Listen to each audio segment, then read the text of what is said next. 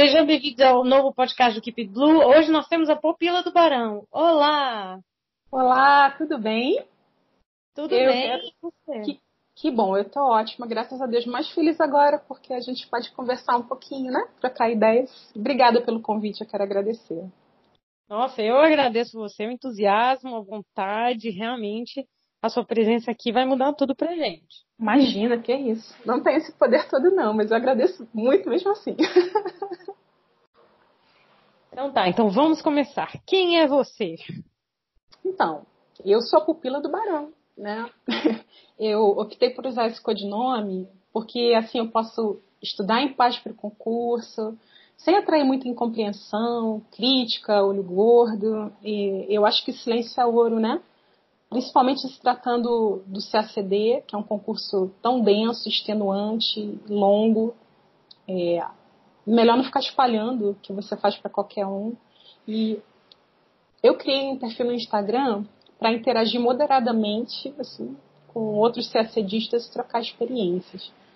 Eu tenho 40 anos, eu sou mãe de duas meninas, uma de 3 e outra de 17 anos. E eu sou casada com outro CACDista.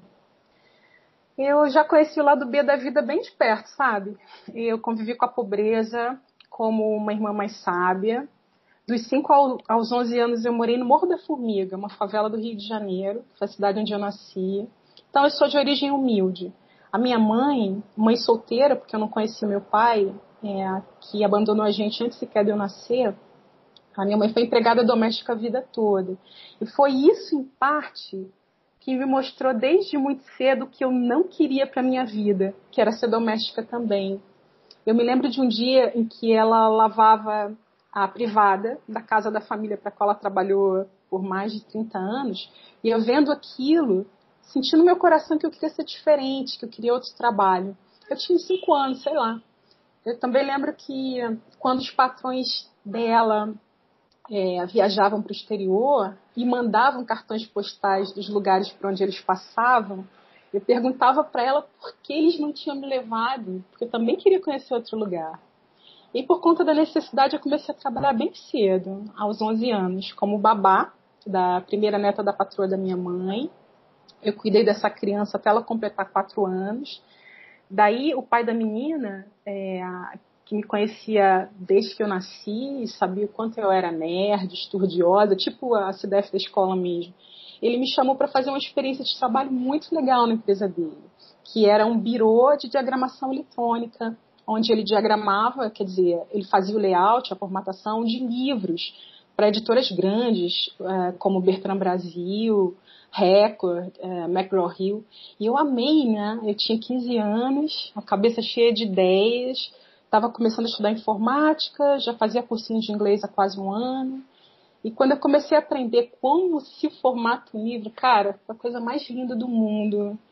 É, foi um dos melhores trabalhos que eu já tive até hoje. E foi também quando eu aprendi a fazer revisão de texto. Eu já amava a língua portuguesa e conhecia todas as regras possíveis, porque eu gostava, era um passatempo para mim. E era eu, muitas vezes, que apontava para os revisores profissionais das editoras os erros que eles tinham deixado escapar. É, depois disso, eu até cogitei estudar publicação editorial na UFRJ, né, Universidade Federal do Rio de Janeiro, na época que eu fiz vestibular. Não tinha nem ainda não, tá, gente? Era vestibular mesmo. E vocês me respeitem porque eu sou do século passado, tá? acabou que o primeiro vestibular que eu fiz para as federais foi em 98, se eu não me engano. É, foi para medicina e para jornalismo também. Não passei nenhum dos dois. Eu morava em Nova Friburgo, é, interior do Rio de Janeiro, na Serra, onde eu resido nesse momento, inclusive. E era bem difícil descer para o Rio para fazer uma federal sem ter pai rico bancando, né? Muito menos com a mãezinha pobre. O tempo passou, a vida seguiu, eu tive várias experiências profissionais antes de entrar na faculdade. Trabalhei num ateliê de artesanato, aprendi a fazer guirlandas de Natal, bonecos de resina, dei aula particular de inglês, fui secretária, enfim. Daí, em 2005, a, aos 26 anos já, eu comecei a cursar letras na hoje extinta Faculdade de Filosofia Santa Doroteia, aqui em Friburgo. Estudei português e inglês e as literaturas respectivas. Foi uma escolha muito feliz, sabe? Eu amo línguas, linguagens, linguística, enfim. E essa é a substância do diplomata, a palavra, a litera, né? Um, durante a faculdade, eu lecionei ambas as línguas em escolas públicas e particulares, sendo que dar aulas de inglês informalmente já era uma realidade para mim desde a adolescência. E eu acho que ser professor é maravilhoso, apesar das inúmeras dificuldades e, sem dúvida, é uma das profissões mais nobres que existem. Daí, quando eu terminei letras, eu pensei em emendar no direito, que é uma outra paixão minha. Mas eu já tinha ficado quatro anos sem cuidar verdadeiramente da minha primeira filha.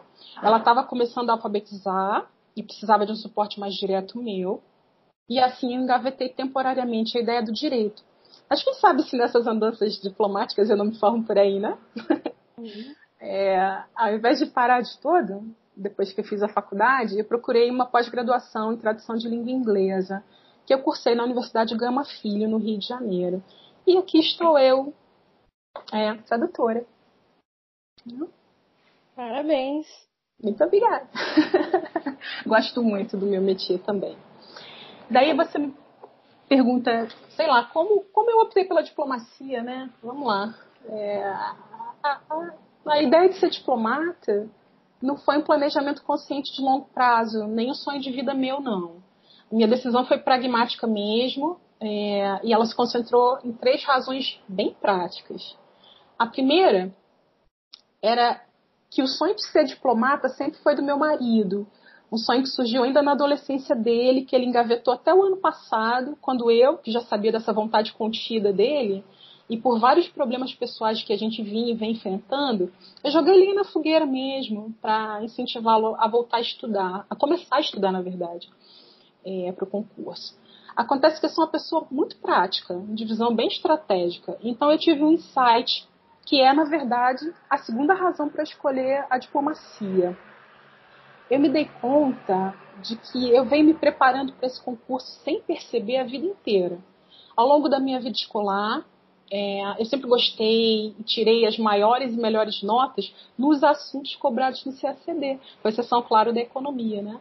Mas de resto, não tinha nada ali com que eu nunca tivesse tido um primeiro contato, pelo menos geografia, história, português, idiomas, mesmo o PI, né? Que trata de atualidades, eu sei que é dinâmica a matéria, mas ela traz uma teoria é, que é deliciosa de estudar. Então, pronto, minha mesa estava posta.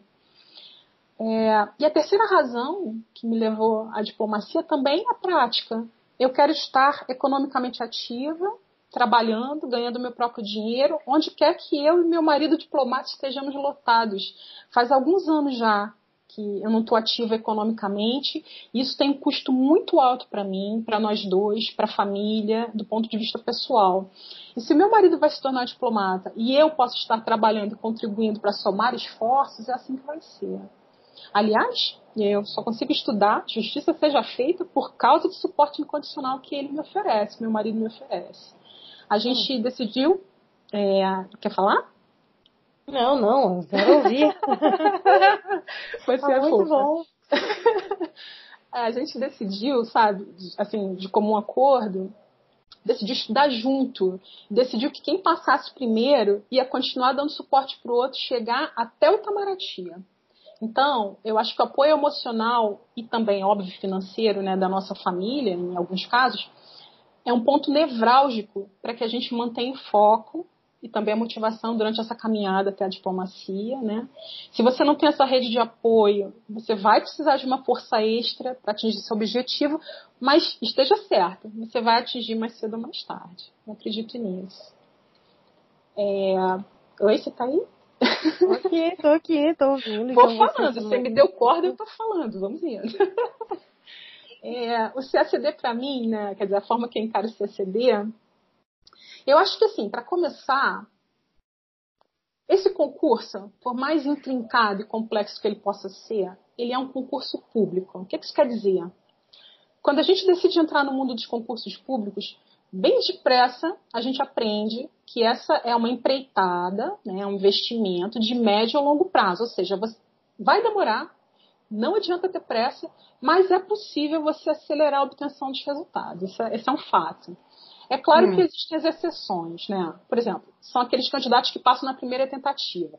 Acontece, assim, eu falo por mim, que eu não sou Tomás uhum. Napoleão, por exemplo. Eu não fiz o mesmo percurso, eu não tenho o mesmo percurso de vida que ele, eu não fiz isso.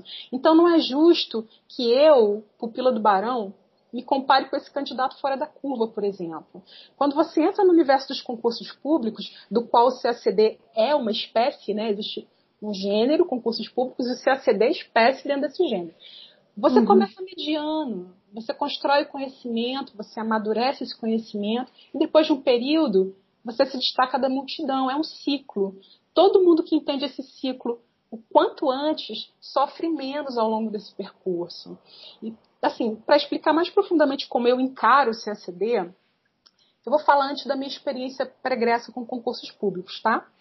Uhum. Então, é aqui, vem uma revelação bombástica, aguardem. eu estudei intercaladamente para o Ministério Público e para tribunais durante mais de 20 anos e eu nunca passei. Calma, não me julguem. Deve ter gente aí pensando: caramba, essa mulher nunca vai ser diplomata, 20 anos, não passou, que burra. ainda quer me vai passar, Não, não isso, é, olha, ainda quer me dizer como vencer o CACD. Deixa eu explicar. a gente leva em média, sem considerar os casos fora da curva, né, gente? Uns 4, 5 anos para passar no CACD. Um concurso que acontece anualmente desde 1942, se eu não me engano. Se você falhar num ano, tem de novo no ano que vem. Isso permite que você, que é um aluno disciplinado, constante, regular, ideal, mantenha sua programação e estude com consistência, porque você sabe que logo vai vir um novo concurso. Então você faz em média umas quatro ou cinco tentativas até acertar. Daí, nos concursos que eu costumava fazer, quer dizer, eles tendem né, a, a, assim, a acontecer a cada quatro ou cinco anos, ou seja, são quatro ou cinco tentativas a cada quatro ou cinco anos até que você passe. Então, eu vou ter que esperar, em tese, uns 20 anos até ser aprovada, se eu me mantiver estudando com devido desempenho, constância, enquanto eu espero pela prova, entenderam? Proporcionalmente, é igual a CACD, uhum. só que de uma forma muito espaçada ao longo do tempo. E foi o que aconteceu comigo eu tentava sempre e somente fazer as provas do Ministério Público da União, do Ministério Público do Rio de Janeiro e, eventualmente, de um tribunal que cobrasse as mesmas matérias. O meu erro foi não me manter estudando regularmente ao longo do período de não prova. E o último concurso para o Ministério Público da União, que eu fiz agora em 2018, foi um divisor de águas na minha vida. Eu fiz uma escolha ruim de unidade da federação. Eu optei por concorrer pelo Rio. Fui bastante bem na prova do Sebrasp, né, do SESP, mas fui tragada pela linha de corte. Se eu tivesse escolhido Brasília, por exemplo, eu não teria batido na trave. Foram dois pontos só. Hum. Amarguei, é, foi, foram dois pontos. Eu amarguei um luto de alguns meses. Foi dolorido mesmo. Mas eu chorei, me permiti extravasar, vivi o luto, parei um tempo, e foi essa experiência que me fez olhar para o CACD com olhos novos, sabe? Assim, como uhum. se fossem bons ventos, é, mostrando a necessidade de uma renovação, de mudança, de trilhar outro caminho. E foi assim que eu, que eu mudei radicalmente de rota. E eu estou muito feliz com essa rota nova. Eu devia ter começado antes. É, essa experiência no estudo para outros concursos eu utilizo agora, estudando para diplomacia. O direito interno, por exemplo, é um ponto forte para mim, porque ele é a junção de direito constitucional com direito administrativo, por exemplo. Eu adoro. Eu estudei raciocínio lógico, que ajuda em economia. Eu estudei AFO, né, que é a administração financeira e orçamentária famigerada, que se aplica uhum. não só à economia, mas também passou a ter um espaço só para ela nesse edital de 2019. Enfim, eu trouxe uma bagagem muito generosa, muito fértil da vivência anterior. E, assim, concurso público é como uma fila de banco. Se você espera com paciência, procura não se zangar, não reclama muito, você vai chegar à boca do caixa, talvez até antes do que você imagine, porque algumas pessoas podem decidir ceder a vez para você. E CSD é um concurso, é como uma fila de banco. Se você decidir aguardar sua vez com paciência e calma, você vai atingir o objetivo. Essa é a melhor imagem que eu posso trazer agora. É, é, é muito bom, muito positivo. É, eu acho que é por aí. Eu acho que CSD, na verdade, é só uma ponte. É um caminho que você tem que trilhar com paciência, autorrespeito, muito amor próprio. É só um projeto temporário. Tem início, tem meio, tem fim. Não é minha vida, não define quem eu sou, não me torna melhor nem pior do que ninguém. Mas, por outro lado, ele me mostra claramente também que tem gente mais bem preparada ou menos bem preparada do que eu num determinado momento. E a comparação aqui não é pejorativa, tá? Ele uhum. me mostra também é, que certamente eu vou encontrar ao longo do percurso pessoas mais inteligentes e articuladas do que eu. E tudo bem, não tem problema. É só um concurso, ele é um concurso assim que te torna humilde na marra, né?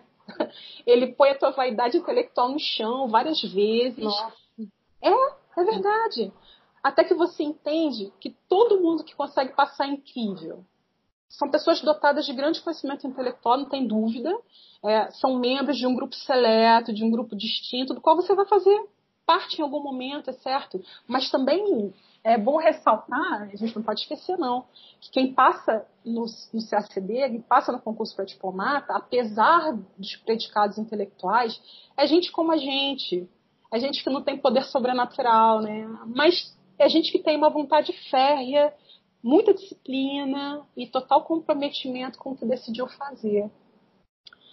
É, uma outra coisa que eu penso sobre o CACD é que ele serve como termômetro para indicar o meu próprio avanço e o nível de maturação das minhas ideias, a minha capacidade de entender o entrelaçamento, a tessitura das diversas matérias que ele cobra, mas só vale comparar você com você mesmo. Não é uma estratégia inteligente ou justa com você próprio ficar se comparando com outro fulano candidato.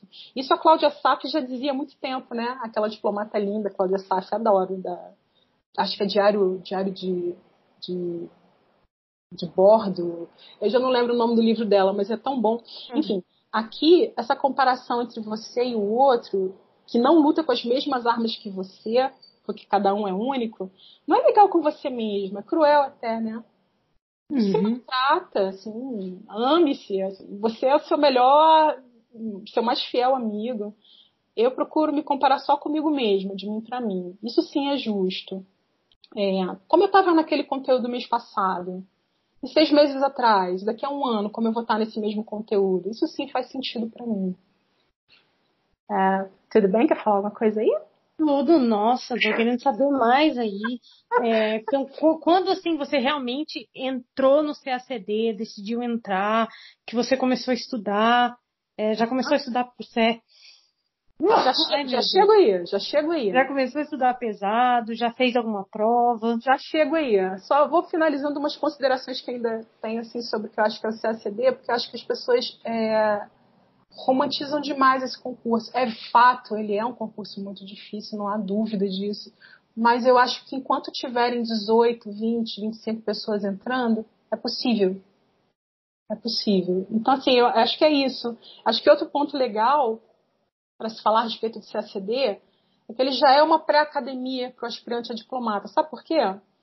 Ele desenvolve desde o início em você múltiplas habilidades que um diplomata deve minimamente apresentar, sem dúvida, assim, capacidade de análise, de síntese, de explanação, de reporte, visão interdisciplinar, cultural, capacidade de enxergar o micro, macro, desdobramentos, né? Assim, ele instiga, ele molda você, desenvolve em você uma capacidade de aperfeiçoamento pessoal que você vai usar enormemente ao longo da sua carreira diplomática. Ele vai te trazer disciplina, humildade, paciência, persistência, tolerância objetividade, resiliência, disponibilidade para replanejar, consistência, reconstrução permanente, maturidade, pragmatismo, sei lá. Mas um tantão de, de coisas, né, até metafísicas que eu podia citar, mas que eu não vou.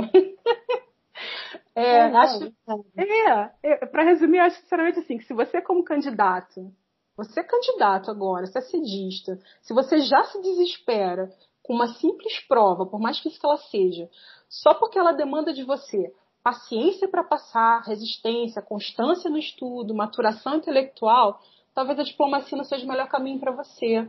Porque, de repente, vale a pena buscar uma coisa mais imediata, né? Um diplomata tem que ser resistente, porque ele vai encontrar muitas dificuldades na carreira dele. A diplomacia exige, entre outras coisas, que você tenha paciência e perseverança. E o concurso, o CACD, força você a desenvolver isso também, desde já. Esse concurso é lindo, cara. Ele vai te ensinar a amadurecer no tempo certo. E não adianta forçar a barra, né? Nem espernear, nem arrancar cabelo. Você lembra daquela música da Maria Gadu? Não sei se você. Aquela tempo, tempo, tempo, tempo. É isso, né? Ah. O tempo. É, o tempo uhum. vai fazer o candidato amadurecer as ideias, amadurecer o conteúdo com excelência e obter aprovação. Aliás, vou fazer um último parênteses e já vou responder o que você me perguntou. Apesar de eu já ter visto gente falando que os candidatos ditos dinossauros, assim, que nem eu, que são esses que já passaram dos 30, porque alguns jovens acham que o povo de 30 já é idoso. Mas a é, maioria das pessoas tem mais ou menos essa idade? Eu acho que existe, a grande maioria ainda é, é de jovens antes dos 30 anos, né? E aí tem alguns é, no, na faixa etária de 30 a 40 e tem os de depois de 40, né? como eu, por exemplo, que pretendo passar, passar na sequência e está tudo certo, eu sou mais jovem ainda. Enfim, é, as pessoas acham que a gente, por ser mais velhos, dinossauros, nunca se tornarão diplomatas, né? mas eu prego o oposto, não acredito nisso não. O CACD não é um concurso para os jovens, ele é um concurso para os fortes. E aí não importa a idade que você tenha, não importa a idade do candidato. Você tem que ter resistência para passar nesse concurso, não é a sua idade que define. A sua idade define a sua posição na carreira. Talvez você não chegue ao topo da carreira. Uma pessoa que entra aos 20 anos, 25 anos de idade, ela vai chegar a embaixador muito antes de, de você, uma pessoa que entrou, sei lá, com 43, 44, 45 anos de idade, e talvez essa pessoa de 45 nunca nem chegue ao topo da carreira, mas tudo bem. Quem está mais maduro já vai sabendo é, mais ou menos, que vai se encontrar duas situações. Um, talvez nunca consiga chegar embaixador. E dois, é, vai ter chefes mais jovens, né? Do que você mesmo. Então, assim, meus chefes serão jovens, eu tenho certeza disso em algum momento. Então, assim, mas tudo bem, né? É, eu acho que, até onde eu sei, eu nunca vi, pode ser que eu esteja errada, mas eu nunca vi nenhum embaixador brasileiro por aí com 20 e poucos anos, né? Você já viu? Eu nunca vi. Não, não tem não. Mas é, então a idade nessa carreira é um bônus, eu acho. Uma coisa é, é o meu entendimento aos 20 anos de idade, outra coisa é esse, esse entendimento aos 40, e outra coisa é daí por diante. Então, a diplomacia é, ela é a arte da ponderação, do bom senso, uma coisa que só a idade e o tempo cronológico podem aguçar e refinar no indivíduo. Eu acredito nisso. Quer ver um exemplo? O Ângelo hum. Salles, é mais velho do que eu. Ele passou em segundo lugar geral no CACD do ano passado, 2018, depois de estudar seriamente por três anos. Ele pôde, eu posso, você pode, todo mundo pode. Acredito Nossa, nisso. Bom. E você já conhecia ele? Já conheceu outros CACDistas? CACDistas, eu, eu, assim, aqui na minha cidade que eu saiba só tem eu. Mas assim, eu tento conversar com pessoas, né? Acho que a ideia de criar o perfil, inclusive, tem a ver com isso, assim, conversar com pessoas que que passam pela mesma realidade que a gente passa, embora essa mesma tenha muitas aspas, porque as realidades são únicas, pessoais e intransferíveis, cada um com a sua vivência, né, com a sua experiência pessoal, mas eu acho que é bom trocar essas ideias. Eu não conheço, uh, eu conheço alguns diplomatas pouquinhos, assim, com quem eu converso com certa frequência, às vezes eu fico meio desesperada com coisas que eu falo, cara, como, como vocês lidam com isso, né? Mas, assim, é, não conheço muitos CACDistas, não. Estou conhecendo agora, assim, é, através do, do, perfil. E é um conhecer também com muitas aspas, né? Uma coisa virtual e outra coisa a vida real da pessoa. Enfim, mas eu acho que todo mundo pode sim, acredito nisso. É, e o bom do podcast é que a gente tem aquele, aquele momento da pessoa, que, que a gente tem um pedacinho da pessoa.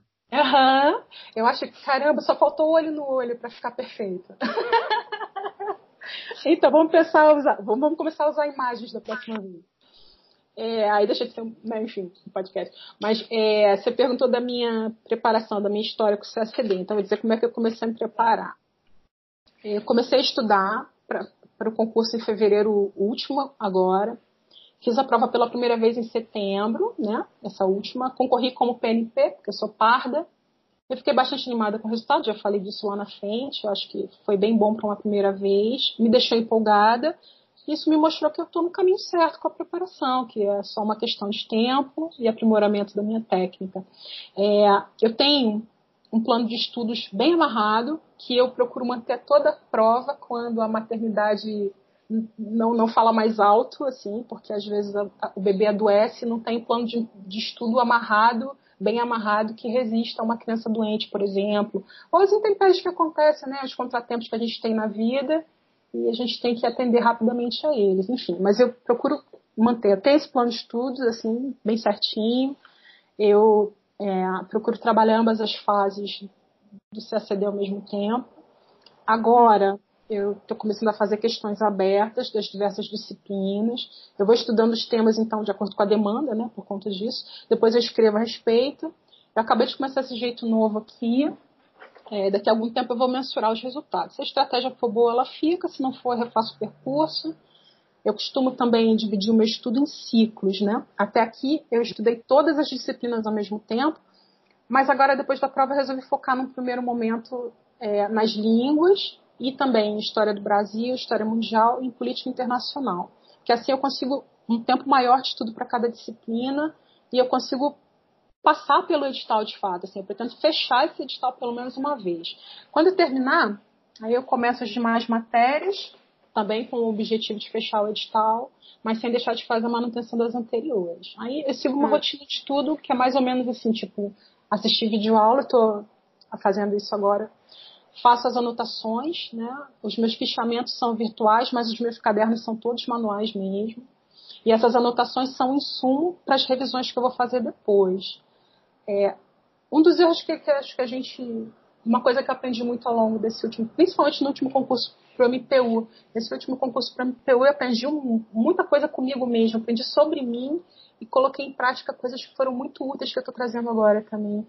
É, eu as revisões são fundamentais, gente. Não tem como a gente passar num concurso com um volume tão grande de conteúdo se a gente não fizer revisões.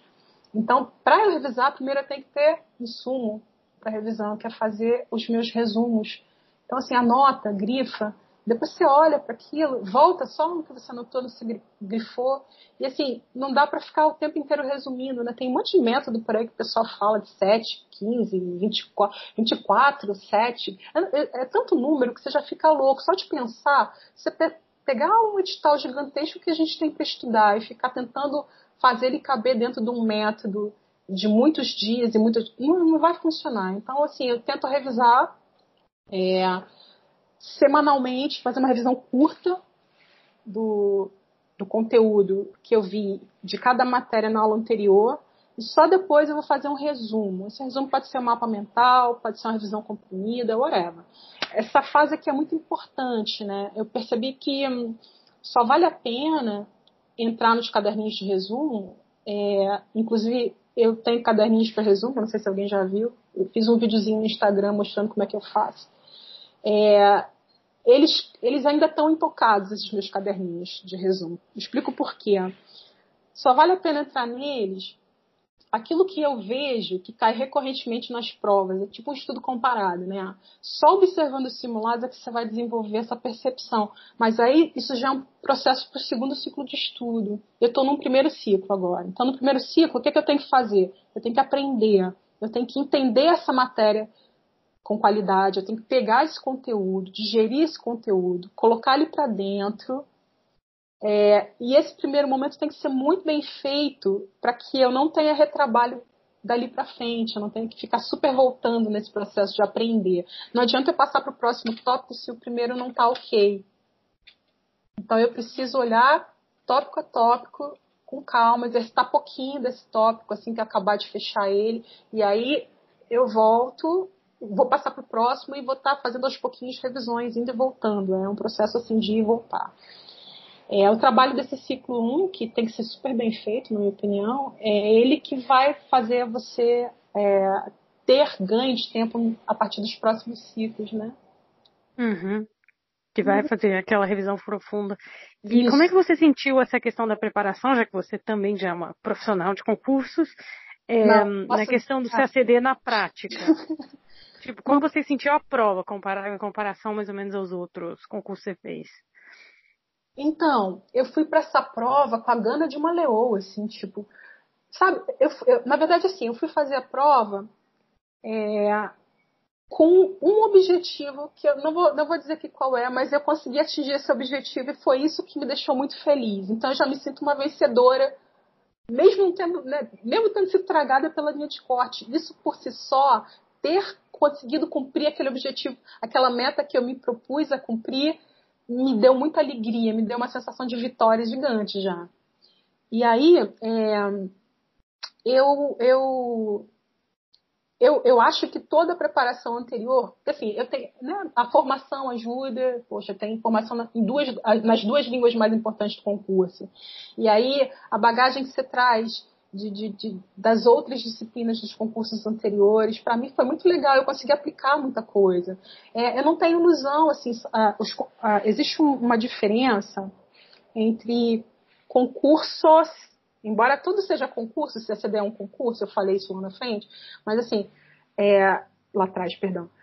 Concursos são diferentes entre si, concursos seguem áreas, né? Então, os concursos que eu trabalhei eram todos voltados para a área jurídica, os anteriores. E o CACD é um mundo à parte. Mas o conhecimento da, da, do jurídico e de algumas outras coisas dentro do, dos concursos anteriores que eu estudei foi totalmente aplicável ao que eu fiz agora. Então, assim, eu respondi questões de constitucional, é, por exemplo, de, de administração, coisas que caíram na prova com o conhecimento pregresso que tem, porque conhecimento não se perde, né? É. Eu acho que o conhecimento ele vai se agregando e vai se refinando com o tempo. Ele vira um, um, um bem de capital, assim. Ele, ele, ele, é um bem intelectual teu. O conhecimento não vai se perder. Ele é uma coisa que a gente ganha e fica ali, né? Ele só vai melhorando com o tempo. E é isso, acho que ah, ter passado por muitos concursos antes, e você me chamou de, ai, concurseira profissional. Não, gente, por favor, não sejam concurseiros profissionais. Vamos fazer o seguinte, vamos ser CACDistas temporariamente. Porque a gente não é, não é para perpetuar essa coisa de que você vai ficar fazendo concurso a vida inteira. O meu caso foi uma situação excepcional, porque eu não soube me preparar bem até, até 2018. 2018 deu um clique e eu acho que tudo aquilo que eu vinha aprimorando até ali falou, pô, Magali, então agora vamos ver o caminho, certo? E aí foi legal, porque fui buscar técnicas de estudo, técnicas outras de organização que eu não tinha antes, e que faziam muito, fizeram, né? Que vão fazer muita diferença nesse percurso que eu tenho aí pela frente com o CACD. E acho que isso já é uma dica inicial de preparação, né? Tem outras, assim. É, eu acho até engraçado, porque eu ainda não passei, né, gente? Né? É difícil saber se as dicas que eu tô dando aqui são mesmo super eficientes, mas fica como mas, sugestão. Mas assim, já, exatamente. É, o bom é o dar o, é o dar o dar, desculpa, desculpa. O bom é dar a ideia, né? Dá pra dar a ideia pra pessoa, talvez ela pense, ó, a pessoa ouvindo a gente, olha, é, eu não pensei em fazer isso, vamos tentar isso, vamos é, refletir, né? É riqueza das coisas todas, assim, a gente, às vezes a sua experiência é, por mais que ela seja pessoal, sempre pode é, trazer um insight para alguém que está atento, né? Isso é muito bacana. Assim, eu sou muito assim, por exemplo, eu escuto mesmo as pessoas, eu, eu procuro boas práticas. É, é, uma prática que eu tenho também é de sempre que, que eu consigo encontrar disponível, a gente encontra disponível, os aprovados voltam dando entrevistas sobre como foi a preparação deles. E aí você olha e fala, pô, cara, isso funcionou para fulano, legal, vou anotar aqui. O que, que tem em comum e o que, que tem de diferente? Aí você começa a tentar também é, estratégias que eles utilizaram e você vai vendo o que, que funciona para você, o que, que não funciona. É importante um filtro, né? Eu faço muito isso, aprendo muito com os depoimentos de quem passou e voltou para contar para a gente como é do outro lado da vida pós-sacedista. É, eu acho isso muito válido. A gente não pode. Esse é, um, esse é um tesouro, um recurso assim fabuloso. Vamos assistir, gente, depoimentos de aprovados. Vamos ver o que, que eles falam. Assim, olha, meu erro foi. Se eu pudesse voltar atrás, eu não teria feito. Prestar muita atenção nisso, né? O cara já deu uma talhada, ele passou por esse percurso que a gente está agora. Ele já, já conhece o que tem ali ele venceu aquilo, então, poxa vida, ele é um referencial, você tem que ouvir o que esse cara fala. Agora, não significa que você vá aplicar cegamente tudo que ele diz, porque isso funcionou para ele. E aí você, como pessoa inteligente que é, vai fazer o filtro e ver o que funciona para você. Esse é um ponto, né? É, mas, assim, se você puder, eu acho que vale a pena contratar um cursinho tá? Assim, existem é, relatos de pessoas que passaram estudando sozinhas, é, mas assim, se você for olhar, esses relatos são de pessoas que passaram bem mais tempo, assim, pessoas de, de, sei lá, 10 anos para lá, né? A gente está em 2019, pessoas que passaram muito antes disso, numa época em que de repente não tinha muito cursinho, né? E as pessoas acabavam tendo que estudar sozinhas ou, ou, já pagando os professores, e aí ninguém sabia muito bem onde estavam os professores, e aquela pessoa ia lá sentar e estudar sozinha. É possível, eu acho que é, mas é um caminho que acho que fica mais complexo. Então, podendo, contrata um cursinho. Acho que eles atalham o processo, o professor te diz direto, ele, manda, ele coloca você, ele manda você direto ao ponto. Né? O estudo para o CACD, ele precisa necessariamente, não tem como fugir disso. Tem que ser pragmático e focado, senão você vai ficar a vida inteira estudando, gente. Não dá, não é isso, né? Escolhe um curso que cabe no seu bolso, não precisa ser o mais caro, até porque no fim, não importa se você foi o primeiro ou o último dos aprovados, se você estudou no curso mais caro ou mais barato, no fim você vai estar dentro do mesmo jeito.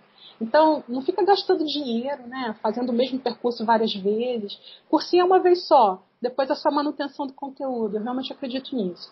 Eu faço um cursinho maravilhoso, democrático, com um valor que cabe no meu orçamento. E quando eu sinto que falta alguma coisa, eu corro atrás para complementar, na cara dura mesmo. Uhum. É, acho que uma dica que pô, eu vejo assim que realmente a gente que procura o CACD tem um perfil de pessoas que curtem muito determinadas coisas, porque a gente gosta de ler. Não, assim, eu, eu, não consigo visualizar um diplomata que não leia, né? Eu acho que é meio estranho. Assim, essa imagem não cabe na minha cabeça. Então, fica até a dica. Se você não gosta, se você não gosta muito de ler as começar a ir pegando aí o jeito, porque a, a, leitura, assim como a palavra, são teu instrumento de trabalho, né? E aí, uhum. eu acho que assim, apesar disso, apesar do nosso amor por livros, amor pela literatura, a gente tem que manter o pragmatismo. O que isso quer dizer? Procura um, uma orientação bibliográfica enxuta. Não fica lendo um zilhão de livros, senão você nunca vai acabar. Você já tem o edital para vencer, tem milhões de videoaulas para assistir quando você faz um cursinho. Você vai ter. Se você tiver zilhões de livros para ler, tangenciando, você não vai nunca chegar ao final da parada. Então, assim, será que existe um final? Sei lá. Aí, assim, eu acho que vale a pena é, conseguir tentar conversar com pessoas e ver o que é uma orientação bibliográfica enxuta. Faça leituras enxutas, assim, não leia livros que não são cobrados pela banca, por mais canônicos, interessantes, lindas capas que eles possam ter. Enfim, leitura paralela você faz desejavelmente depois que você passar. Mas acho que o estudo, durante o estudo, você tem que, ter, tem que ser pragmático, assim, quase cirúrgico, igual um cirurgião mesmo. Lê só o necessário e o imprescindível para que você responda adequadamente as questões da prova. Ninguém quer saber se sabe falar espanhol, vai ler o autor tal uh, espanhol, alemão, qualquer língua. Você Oi. vai ler o autor. Uhum. Pode, não pode, tá, gente? Pode ler em espanhol as obras da bibliografia, que você sabe que vão cair em espanhol, você já está treinando, já são dois em um, já está estudando para outra língua também. Mas, por exemplo, é, é, existem casos de pessoas que querem mostrar uma erudição. E sim, quem estuda para CACD já tem uma tendência à erudição, tudo bem, é lindo isso. Só não dá para você é, se perder na erudição, perder o foco que é passar para entrar no Itamaraty. Então, leia só o que for orientado que você leia e depois você faz as leituras paralelas. Uma outra dica que eu dou é, é que você tenha mesmo um plano de estudos, tá? De profissional, assim, tipo plano de coach aprender a fazer uma planilha de controle, aprender a se, entregar metas diárias, semanais, a calcular o tempo necessário para estudar videoaula e fazer anotação, a calcular quanto tempo você vai gastar para fechar a leitura e o fichamento de um livro. É, inclusive decidir se ela fazer fichamentos ou não, né? Tem tanta controvérsia sobre isso. Enfim, aprender técnica de resumo, boas práticas de estudo, leitura. Não vale leitura dinâmica aqui, tá? É, sinto muito informar, mas não, não adianta fazer leitura dinâmica aqui não. Acho que assim, aprender a usar os aplicativos, aprender a usar os recursos que você tem, enfim, aprender. A curiosidade move o mundo. Tem muitos bons profissionais na internet é, que dão dicas consistentes e gratuitas. Eu que não tenho dinheiro hoje para pagar um coaching, não tenho dinheiro para nada, mal tenho para bibliografia, que normalmente é a minha sogra que me patrocina. Aí chegam quatro livros aqui, três livros ali, um livro lá, e a gente vai chegando, né, vai, vai montando a biblioteca necessária. E aí eu montei todo o meu plano de estudos e de controle assistindo as dicas de ouro de um cara chamado Alessandro, Alessandro Marques, da Coach de Concursos. Cara, o canal dele no YouTube é um mar de informações que dinheiro nenhum no mundo paga.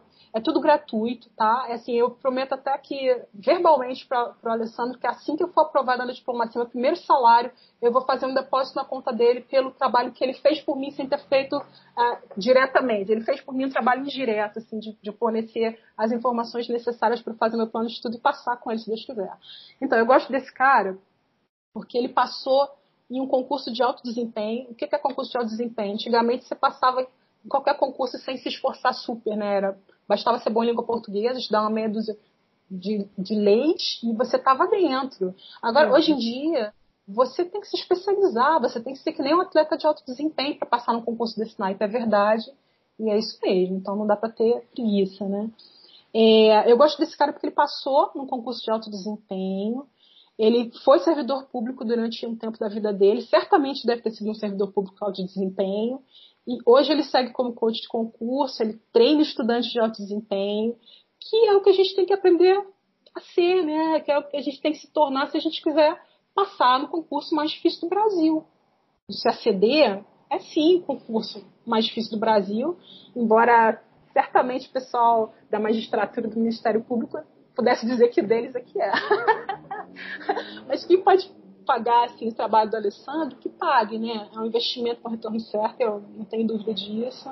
Quem não puder, como eu, assista os vídeos gratuitos dele lá no canal, gente, de boa. Assim, isso já vai te levar para o próximo nível, sem dúvida. Eu, eu também não conhecia, olha, eu também vou, vou pesquisar aqui, vou escrever. coach de concursos, olha lá no YouTube, ele, ele tá no, no, no Instagram também, tem sempre umas lives legais que ele faz. E ele treina você para você manter seu emocional sob controle e, obviamente, ele tem, né, enfim, ele te dá a técnica, porque tem um monte de coach por aí, vamos, vamos ser sinceros, eu, como sou uma pessoa curiosa, sempre procuro melhores práticas de estudo, eu sempre fui assim, e agora, depois da minha reprovação na MPU, é, fatídica, que me fez mudar a rota, eu fiquei mais curiosa ainda para ver, eu falei, cara, como que eu organizo isso para ser funcional? Isso tem que funcionar. Eu não posso ficar aqui sentada a vida inteira né, e não passar no concurso que eu quero. Então, como é que funciona isso? Eu fui estudar, olha que coisa linda, né? A necessidade faz pular.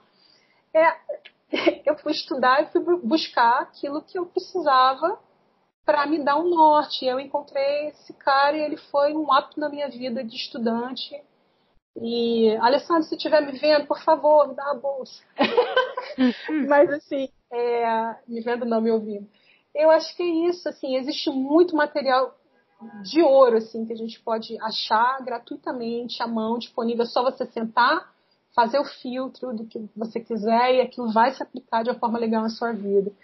É, enfim, é isso. Eu, eu, acho que tem que procurar sites de, que tragam boas técnicas de estudo, de resiliência também. Resiliência é uma palavra que está tão na moda, né?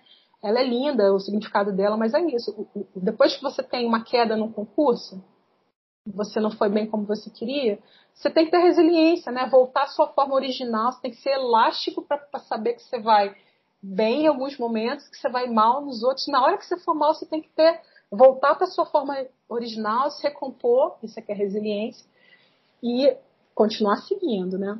Uma outra dica, Lu, é que assim, é, eu acho que você tem que treinar a escrita diariamente, sem preguiça.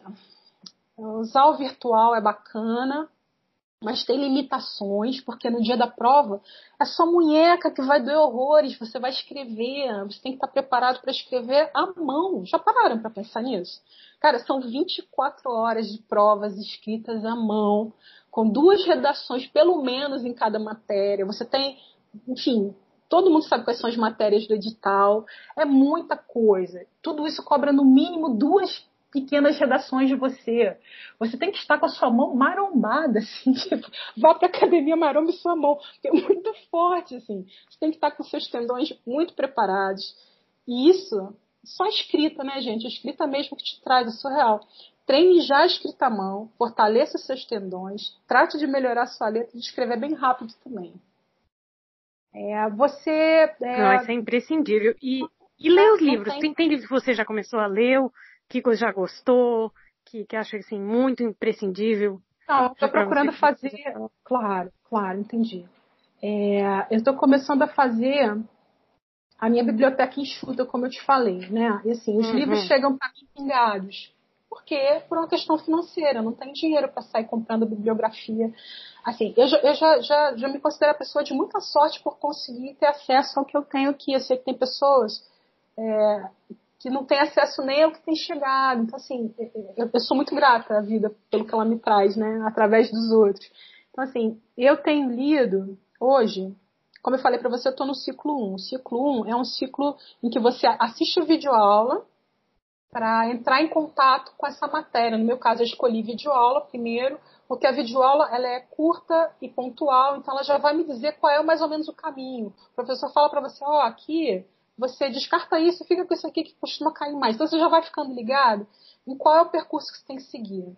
E aí, é, eu, eu, antes da, da prova, assim, no período de estudo anterior à prova, eu tinha começado a entrar numa de, de ler paralelamente. Então, assim, eu assistia a videoaula e aí eu ia buscar o livro referente àquilo, quando eu tinha, né, já disponível aquela matéria, e aí eu ia complementando. Só que eu percebia que muitas vezes a gente vai fazendo isso, vai ficando longo demais o processo. Você não sai, você agarra num certo capítulo. Todo mundo aí que já está no, no, caminho há um certo tempo, por exemplo, acredito eu, deve ter agarrado no capítulo 2 do Brasil Colonial do livro do Boris Fausto, cara. Um capítulo gigante, sozinho, ele dá um livro inteiro. Então, assim, é, quando você começa a fazer muito esse processo, vai dando uma sensação de que você não está super produzindo, né? Parece que você está empatado, agarrado ali no mesmo lugar.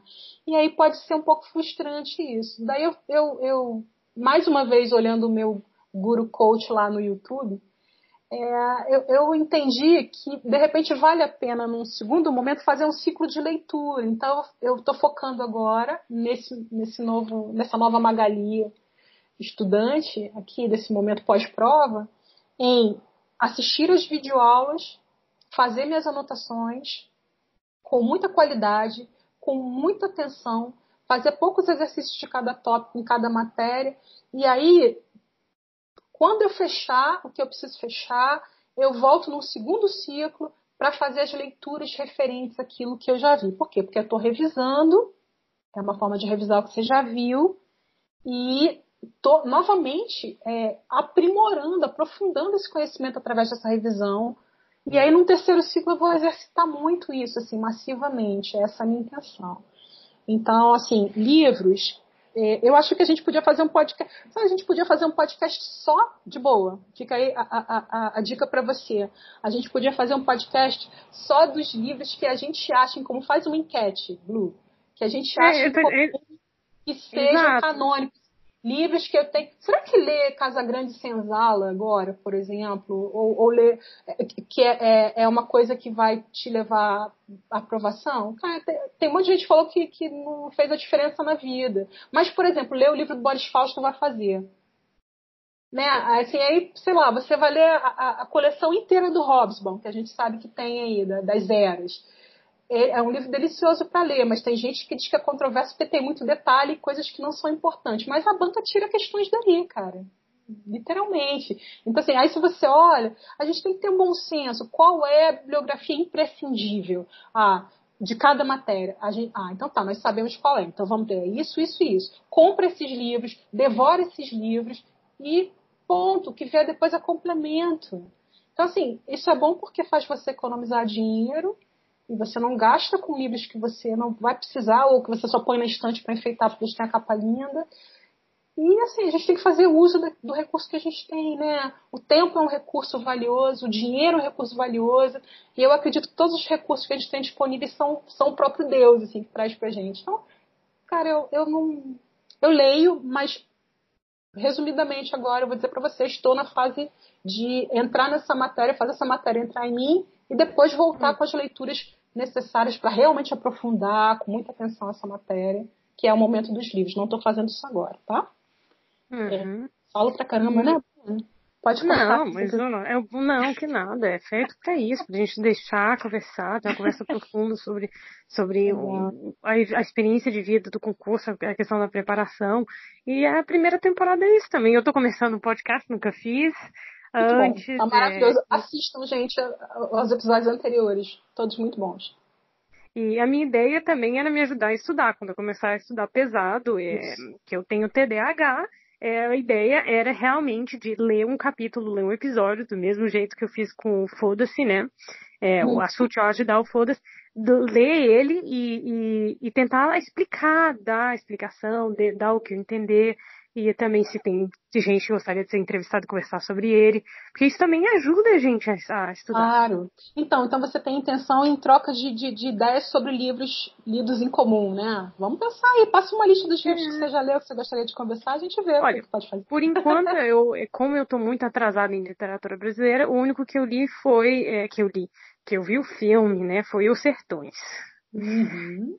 Então, é, eu achei muito, então, muito bom é, o tema, a, a, ideia, só que ler ainda não deu, porque a vida tá pegando, tá é pegando, é e o mestrado agora realmente não dá, é, isso vai ser só o filme mesmo, e deixei, mas já, já tem tudo já, quase pronto para tentar preparar o podcast, a ideia era fazer, mas bom, então, Agora então tem tá uma sendo... dica quente sobre essa coisa da hum. literatura. Agora, eu não sei se você já viu, depois eu até posso postar lá no Instagram, porque eu já andei pesquisando, eu sou. Eu, eu adoro coisas de, da minha área, né, gente? Foi por isso que eu fiz estudar literatura e línguas. Mas, enfim, é, tem agora uma série de livros que está sendo lançada que são os grandes é, é, romances da literatura brasileira em HQ, em história em quadrinhos. Então, assim, é óbvio que, que, é bacana você pegar e ler a obra inteira do, do Euclides da Cunha, ou tudo que tenha do. do, do, do, do Ih, gente, fugiu o nome agora, enfim. Mas a, a, você poder ter uma versão resumida num, num, veículo que é legal, por exemplo, História em Quadrinhos é o máximo, não sei se vocês gostam, mas eu amo. Então, assim, você poder ver um clássico desse em História em Quadrinho, e super completo, contando toda a história do livro de uma outra forma que é visual, que é gráfica, muito bonita. E muito bem E também é muito boa, né? Para memória, porque é a gente está indo muito no detalhe. A gente está indo muito no detalhe e a gente precisa uhum. realmente parar de vez em quando e para ver o que, que eu estou entendendo. Tal pessoa Isso. conversou com tal pessoa, rolou tal ação uhum. e deu tal resultado. E, e, e eu vi que, que é um dos problemas do CACD também, é que a gente tem tendência a, a se afundar. Se afundar Entrar no ostracismo, né? É. Exato. Uhum. É, eu acho que a partilha de informações é muito saudável. É, assim, eu acho que depois eu posso postar esses livros que eu já encontrei é, da literatura brasileira em história em quadrinhos, que são muito interessantes, que acho que vale a pena. São leituras rápidas e, e lindamente, deliciosamente visuais. Acho que é muito bom. Eu sou visual, para mim isso é tudo. Enfim, voltando ainda à questão de algumas dicas, a gente vai acabar o podcast um dia, tá? Eu prometo você que eu vou trabalhar um pouquinho. É que são muitas ideias e eu acho que a, a, a gente compartilhar essas ideias pode ser útil para alguém, né?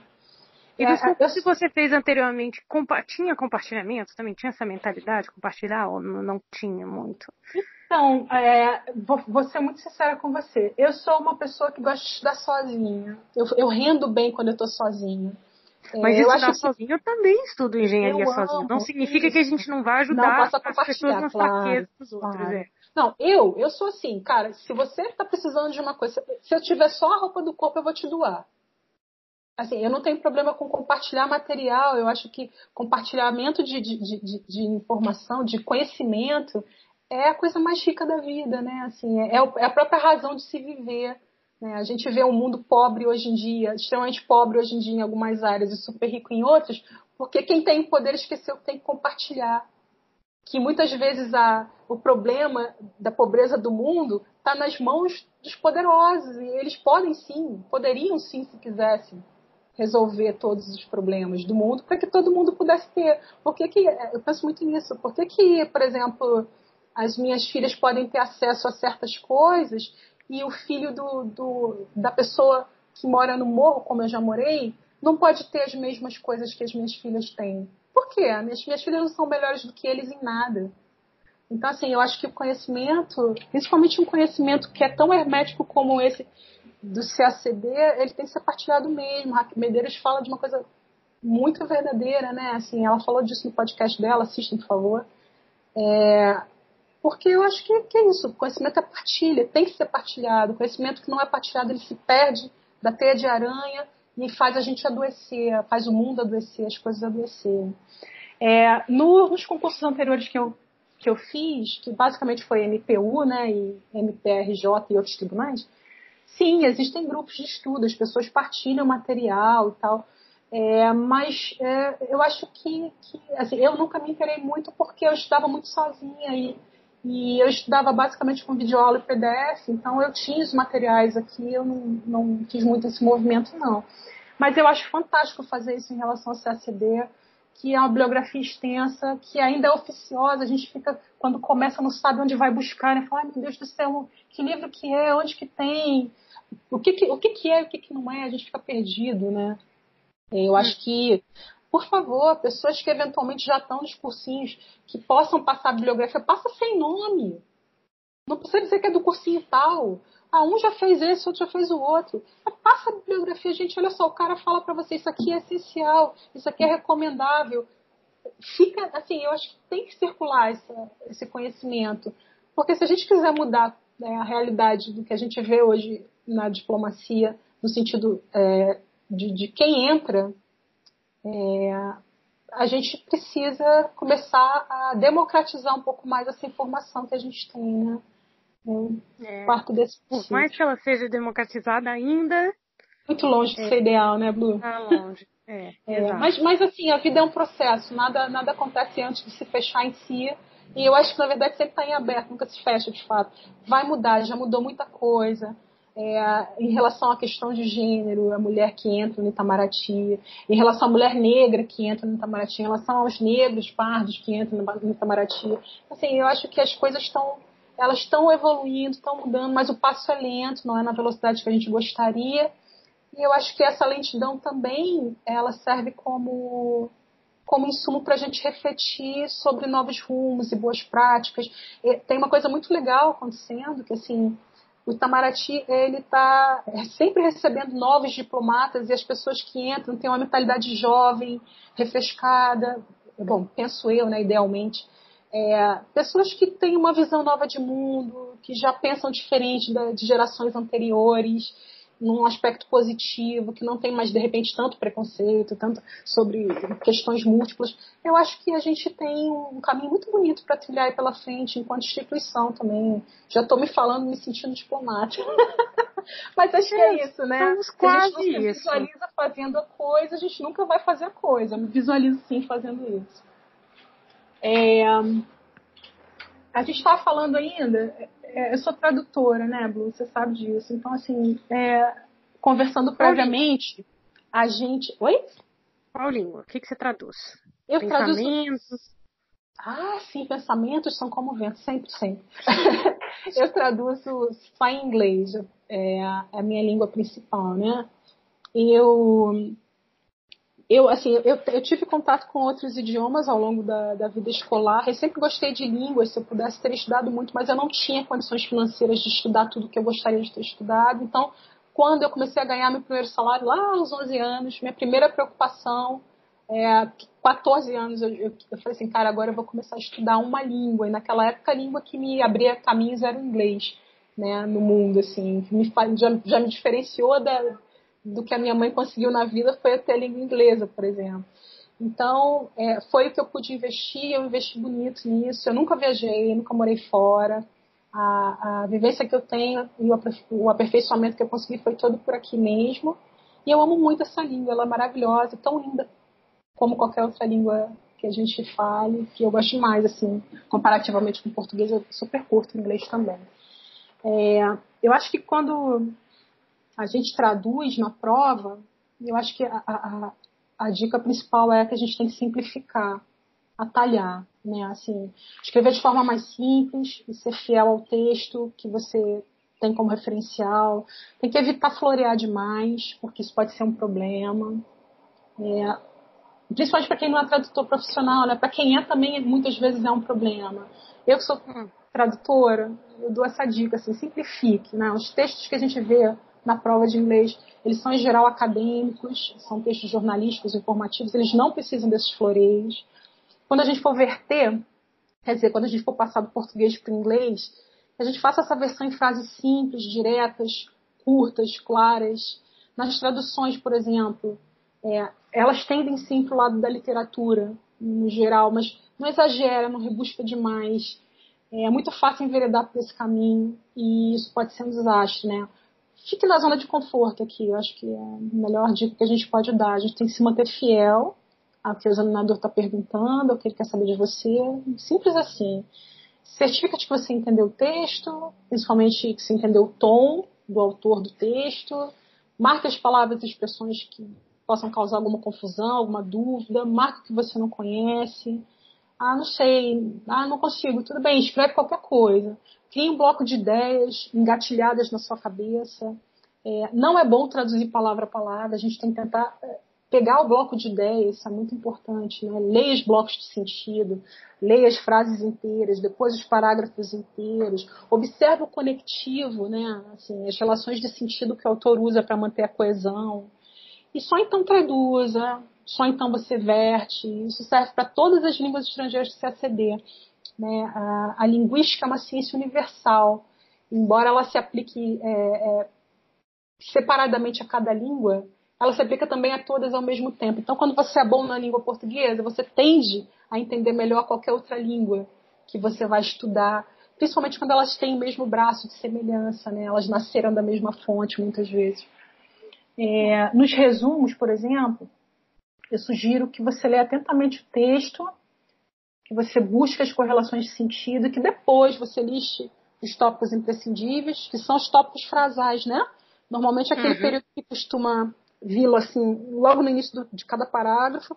Lembrando que período, que, que é período, é uma coisa que a gente esquece às vezes, né? É o espaço que vai do início da frase até o primeiro ponto, exclamação e interrogação que você encontrar. Isso é um período, sempre bom lembrar. Então, observe que esses primeiros períodos de cada parágrafo costumam ser o coração que tem que ser resumido. Mas não é regra, né, gente? Porque toda regra tem exceção. Então, via de regra, esses tópicos vêm no início de cada período e é isso que você tem que prestar atenção, nisso que você tem que prestar atenção quando vai resumir, mas você também precisa lembrar que cada autor é, é um posto de conhecimento em si, em tese, e ele vai escrever do jeito que parecer mais palatável para ele, muitas vezes subvertendo essa ordem aí. E aí você pode encontrar um tópico frasal no meio, é, intercalado, ou mesmo no final do parágrafo, enfim, aí vale o bom senso que a gente, certamente, como CACDista, já tem. E aí, uhum. Diga. Não, e aí o que, é que acontece? e aí, depois que você entendeu o texto certinho, completamente, é, no seu resumo, vá anotando as ideias do lado, assim, na margem, né, parágrafo a parágrafo. Quando você terminar, ele vai estar pronto, é, praticamente. Você só vai precisar de alguns ajustes com as suas próprias palavras. Vou passar ali para ganhar tempo, e aí seu resumo tá. Seus, seus pontos ali máximos estão garantidos, se Deus quiser. Eu nunca fiz a segunda fase, não, tá, gente? Eu faço só em casa, eu fico treinando, assim, os textos. Eu não tenho quem corrija para mim, o que é ruim, né? Porque às vezes quando você corrige, você não vê seus próprios erros. Então, assim, muitas vezes eu vejo, porque eu tenho essa, esse é o meu métier, mas às vezes é, passar, por exemplo, é uma praxe na, na revisão de texto que o livro passe pelo menos pela mão de três revisores diferentes, porque quando o cara está revisando, ele presta atenção em certas coisas, mas ele pode deixar passar outras. Aí passa para um segundo que viu que ele não viu, passa para um terceiro que viu que o outro não viu. Então, existe um, uma coisa assim. É sempre bom tentar pedir para alguém que você tenha confiança, se você não tiver como pagar como eu, que dê uma olhada nos seus escritos para ver se está tudo a contento, né? É, fazendo, fazendo o TPS pela primeira vez, eu percebi que, cara, faltou tempo tempo. Assim, outra dica que a gente tem que dar, assim, o tempo voa, a gente não é clichê, controla o tempo de verdade. Tem que aprender a escrever muito rápido. Eu fiquei pensando que já me faltou tempo na primeira fase. Imagina quando eu chegar na, na, na segunda, porque tem que escrever muito e tem que escrever muito rápido para dar tempo de fazer tudo. Talvez, não sei quem já possa eventualmente querer conversar sobre isso, talvez não dê nem tempo, já ter chegado à segunda fase, talvez não dê nem tempo de fazer um, um, um rascunho, não sei como é que funciona, talvez já tenha que ir direto, né, escrevendo ali, não sei, não sei, eu fiquei um pouco afoita com, e aflita também com, com a coisa do tempo. Eu deixei de responder questões da minha área, por exemplo, porque faltou tempo, respondi mal, assim, algumas questões do inglês, porque eu também não tive tempo hábil para ler exatamente o que era. Mas eu acho que até as pessoas que passam não devem conseguir responder tudo, Cara, né? Cara, é muito, é muito, é muito apertado. Você assim, ah, tá, são cinco horas, cara, é muito rápido, passa assim. E esse ano eu deixei para responder é, português e inglês por último. Então fiz toda a prova e aí respondi essas duas por último. Cara, eu, eu, sinceramente eu ainda não sei se foi uma boa técnica, porque eu deixei questões em branco e aí corri, né? Porque como eu fico mais segura nessas, nessas duas matérias, eu falei, ah, tudo bem, vou deixar para o final.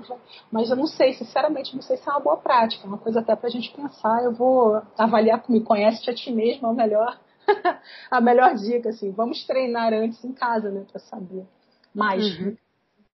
É... E Fale. E para concluir mais ou menos o podcast, será que você tem algum projeto que você faz fora o CACD que você gostaria de divulgar? Nesse momento eu não tenho não, mas eu tenho, eu tenho plano futuro que se eu passar ele vai sair do papel. Assim, eu tive tive e tenho muita dificuldade de adquirir os materiais de estudo, os livros, né? É uma coisa é comprar um livro, outra coisa é comprar muitos livros. E são livros caros, na maioria. Muitas vezes são livros bem caros, assim. É, eu pretendo, passando, eu tenho vontade de criar uma fundação sem fins lucrativos, só para ajudar CACDistas de baixa renda, que comprovadamente é, a gente saiba que vão fazer bom uso de, de, de blocos, de kits de bibliografia. Uhum. Eu tenho vontade de, de, de, sei lá, acionar gente dentro do Itamaraty, pegar livros usados, pegar livros duplicados, fazer pequenos kits e disponibilizar para as pequenos não, né? Porque a bibliografia mesmo pequena é grande. Fazer grande, fazer kits e disponibilizar para as pessoas para que elas possam para que elas possam realmente fazer bom uso disso. E acho que assim a gente democratiza o conhecimento. Mas eu, eu vamos ver, vamos ver que, que nos traz o tempo. Já veremos o que Virtual, né? Já que todo mundo hoje em dia. É, é muito pode impressionante ser, que o Itamaraty ainda não tenha também biblioteca virtual. Pois é. Ah, se bem que, na verdade, assim, existe a biblioteca da FUNAG, né? Que é uhum. a Fundação Alexandre de Guzmão. É, tem muita coisa lá, mas não necessariamente é a bibliografia obrigatória do concurso, né? Porque o que é a pena, de fato, acho que a gente podia democratizar isso de alguma forma. Mas aí tem uma série de questões legais também que tem que olhar, porque, por exemplo, quando você é, disponibiliza virtualmente um livro da bibliografia, isso é uma forma de, de, de corromper o direito autoral. Né? Assim, alguém, muitas pessoas vão deixar de comprar aquele livro que o autor teve todo um tempo, todo um trabalho, talvez uma vida inteira se dedicando para fazer aquele livro surgir, e aí a gente fez uma cópia pirata, botou ali e pronto, acabou o trabalho, o direito autoral do autor, né? É, até ficou redundante isso, mas é, é isso mesmo. É, não, é eu acho que a gente tem que ter um cuidado na maneira de fazer. A minha ideia não é nem digitalizar, não. A minha ideia é fazer uma pequena seleção mesmo e pegar, fazer, montar kits e falar, toma, leva, seja feliz, daqui a X anos, quando você passar, você vai devolver. A gente se compromete a devolver esses livros aqui e passar para outras pessoas para que elas possam ter o mesmo processo. Eu acho que é, acho que é viável. Eu tenho muita vontade de fazer isso. E se Deus me permitir, me der forças e eu entrar, eu, eu pretendo fazer algo nessa, nessa estirpe aí. Vamos ver, né? Vamos ver. Eu tinha muita coisa ainda para falar com você, mas eu falo demais, então vamos cortar para você quiser fazer um outro, outro podcast. a gente faz quando você quiser, se quiser, tá bom? Tá bom. Caramba, que bom. Feliz de falar e com outra coisa também, adorei a sua ideia de fazer a minha entrevista. Eu acho vital, podcast. imagina. Com toda a experiência que você tem aí de ter circulado pelo mundo. Para mim, por exemplo, é, é, ouro isso. Eu nunca viajei, mal viajei daqui pro Rio, né? Eu moro em Friburgo, daqui pro Rio. Eu viajei um pouquinho, eu só fui daqui, morei em Aracaju também, um, dois anos, mas é só isso, assim, eu não tenho esse, essa, essa experiência das viagens. Eu queria ouvir a sua experiência das viagens, de como é viver fora, de como é estar com as outras culturas, coisas boas e ruins. Eu gostaria muito de ouvir. Então fica aí o convite para você.